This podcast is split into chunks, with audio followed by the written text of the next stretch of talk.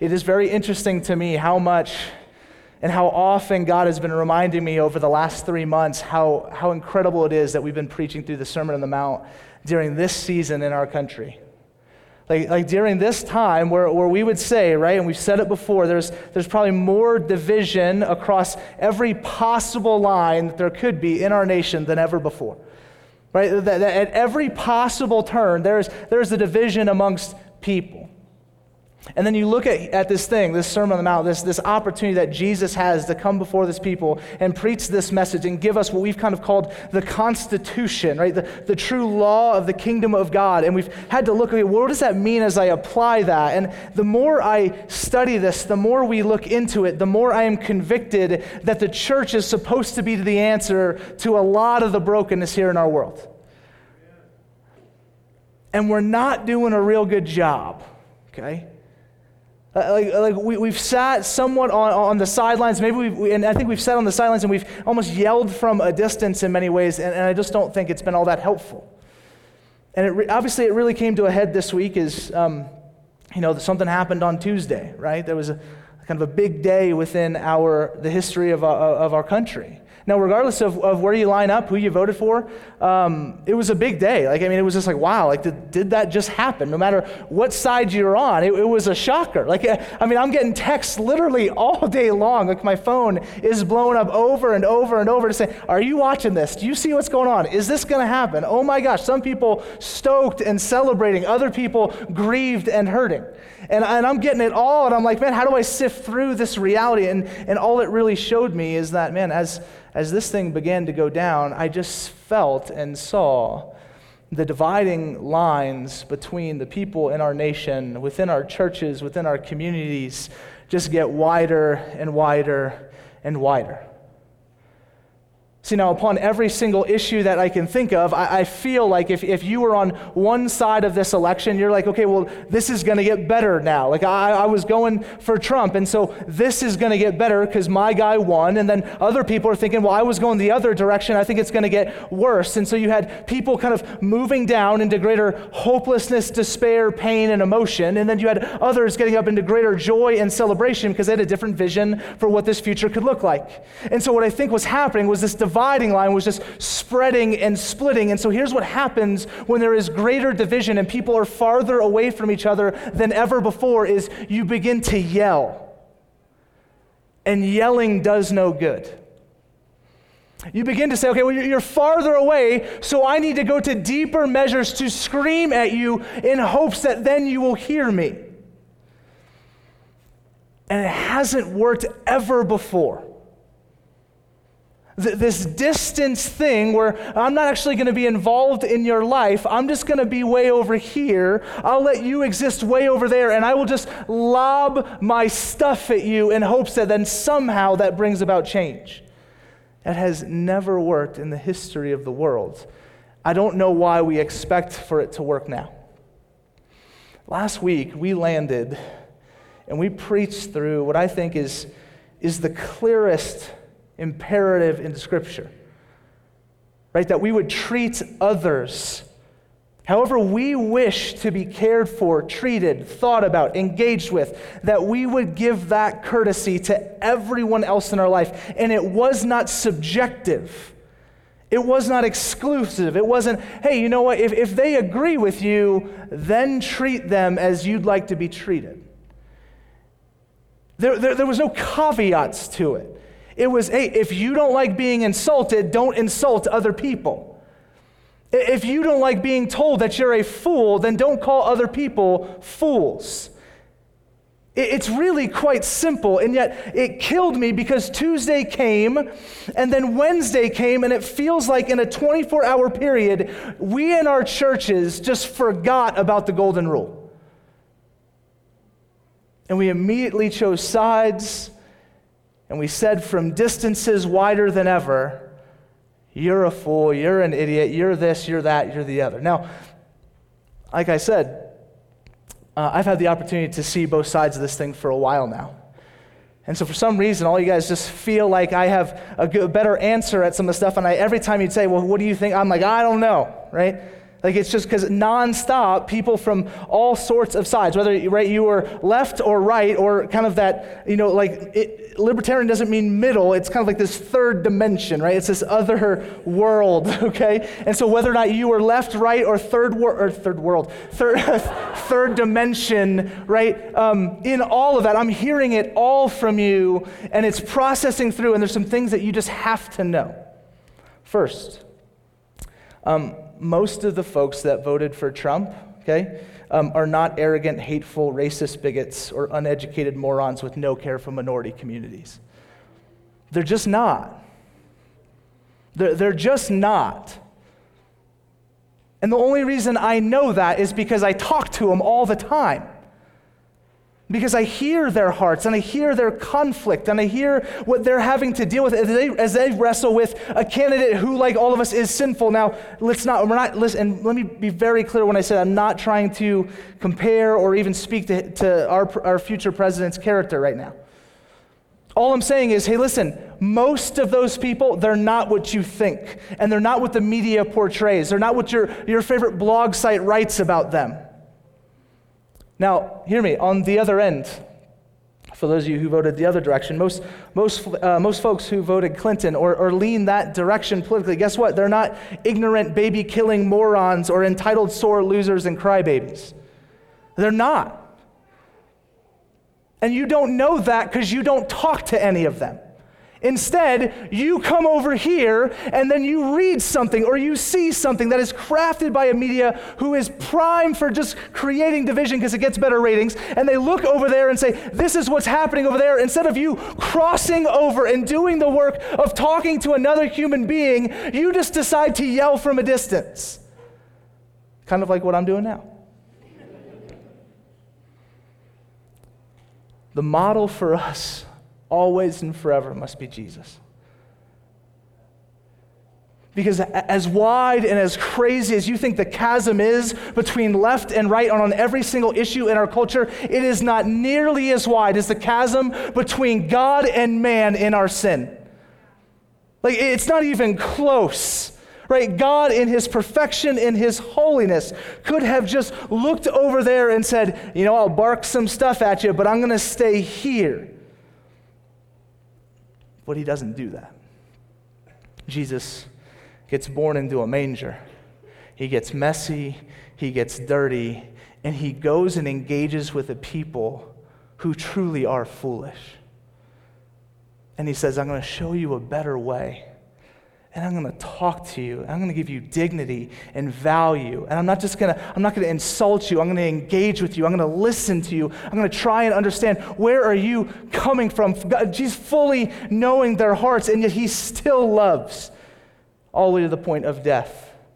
And so hear me, I don't care. This today is not about me telling you which side is right. And I have opinions on all this stuff, and I would love to sit down and talk to you about them. But this isn't about if left or right is right, if Clinton or Trump, if whatever thing you think on any political issue is the right way to think about it or the wrong way to think about it. I'm saying there is a way that Christians are supposed to act and engage that shows the world a better way. And we're not doing it. What does it look like for us to not just be so uncreative that we just post statuses that tear down the other side? What does it look like for us to value all people while also, and hear me, we standing up for what is right? There is incredible pain and brokenness and hurt in the minority communities in our country. If you are not willing to figure out why, you are a fool. If you're just going to just craft your view on them, just, you know what, just get over it, right? Just move on. Stop being a sore loser. That stuff drives me crazy. That is not the way we do this thing. There's people hurting and broken in our communities because we've broken them in our nation. And the church needs to be better. We need to be the people that the world looks to and says, okay, how do we actually pursue healing? I'm going to tell you right now, it has to be by going to those people, like Jesus did. Not just crafting a sweet line that you're going to get a bunch of likes on and half of your friends will think is really great. It doesn't work that way. You can both identify and care for those who are being hurt and marginalized in our communities and still honor those who haven't quite landed there yet. And that's the way forward. Otherwise, listen, all you're doing, you're trying to make a point, you're not trying to make change. And what this country needs is change. What this culture needs is change. What this world needs is change. And it goes far beyond just trying to make someone feel bad about themselves enough to where they start hearing you. It doesn't work that way. And when has it ever worked in convincing you of anything when someone has just teared you down enough? It doesn't work that way. And so this is just kind of, I had to do it, an early here rant. I want to share a quick few verses, and I promise we will get into the text today. Romans 12:15 says, rejoice with those who rejoice and weep with those who weep. It's that simple. There's no caveats to that. You need to weep with those who weep. You need to rejoice with those who rejoice. There are millions of people weeping in our country. And I've been getting stories all week long. People here in our church who are experiencing harassment, who are experiencing blatant things of racism, high school students being told, hey, you need to go back to Mexico. Friends I know, people in our church, black community getting not the N-word, right? Written on stuff in their driveway. Being called names. Muslims in our country at a gas station having their hijabs torn off, being told you're not welcome here, on and on and on, and yet we're this great country, right? We're this fantastic nation that welcomes all and liberty and justice for all. That is such crap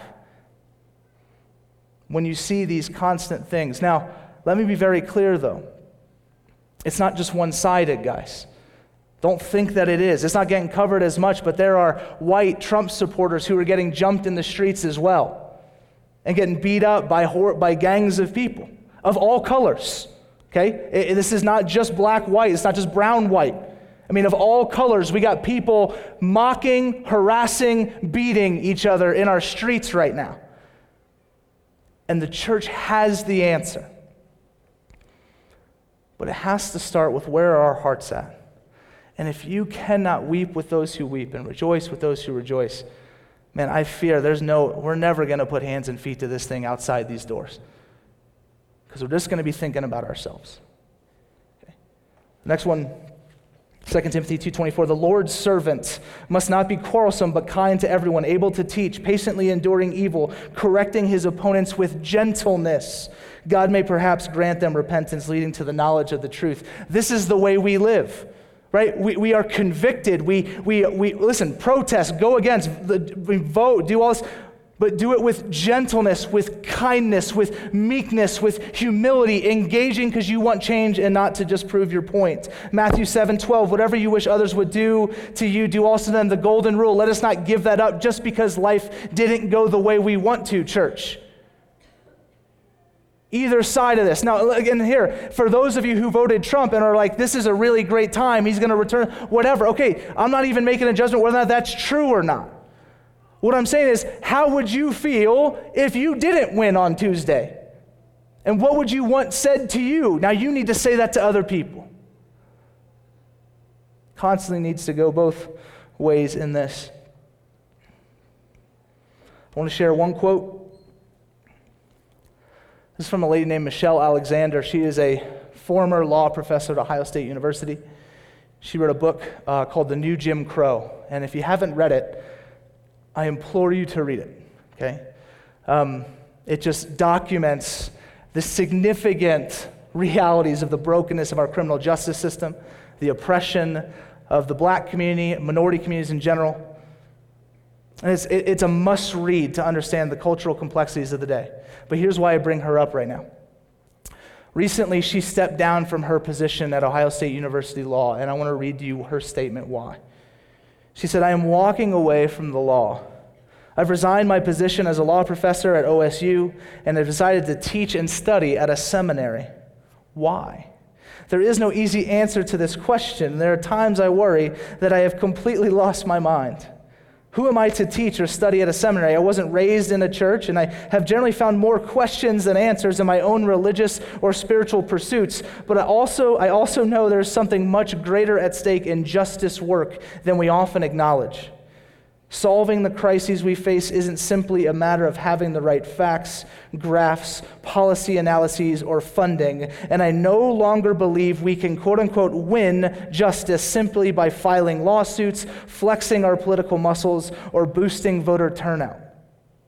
Yes, we absolutely must do that work, but none of it, not even working for some form of political revolution, will ever be enough on its own. Without a moral or spiritual awakening, we will remain forever trapped in political games fueled by fear, greed, and the hunger for power. And she goes on, and man, this woman is brilliant, right? And she's not a believer, right? She's one outside of the church. And she's been doing incredible work pursuing justice justice for minority communities, right? And she spent so much time in it that she's kind of reached her end and said, man, I've been doing this for years, and we haven't really moved the ball down the field very much. And she says the only true transformation that we could ever seek that's going to happen in this country has to be at the heart level. There has to be something that happens in here if we ever long to seek healing. Now, church, hear me. There is only one name by which people can be saved. There is only by one Lord that people's hearts can be renewed. There is only one place that people can come and we can see a culture transformed from the inside out, and it is only in Jesus. And so I say it one more time, church, you possess the answer to the brokenness of our world. You cannot stand on the sidelines. You have to engage, and engagement means far more than just what you write down. Engagement is way more than just what you happen to feel. We need to be who God has called us to be. Or truly, yeah, this nation is going to tear itself apart. I'm going to pray. Join me, and then we're gonna get into the text. Heavenly Father, I thank you. God, I just pray your scripture over us now. God, we're reminded today that blessed are the poor in spirit, for theirs is the kingdom of heaven.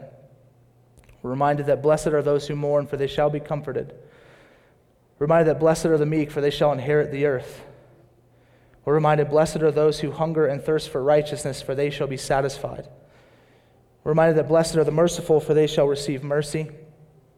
We're reminded that blessed are the pure in heart, for they shall see God. God, we're reminded this morning that blessed are the peacemakers, for they shall be called the sons of God.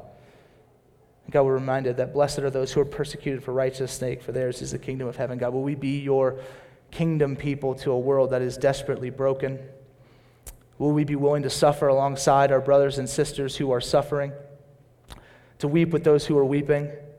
God, to be part of the answer, to bridge communities, to care for those regardless of what political affiliation they might have, what color of their skin they might have, what ethnicity they might have, what gender they might have. God, that we would be a people who see Jesus and your movement towards us, and we would go and move towards this world.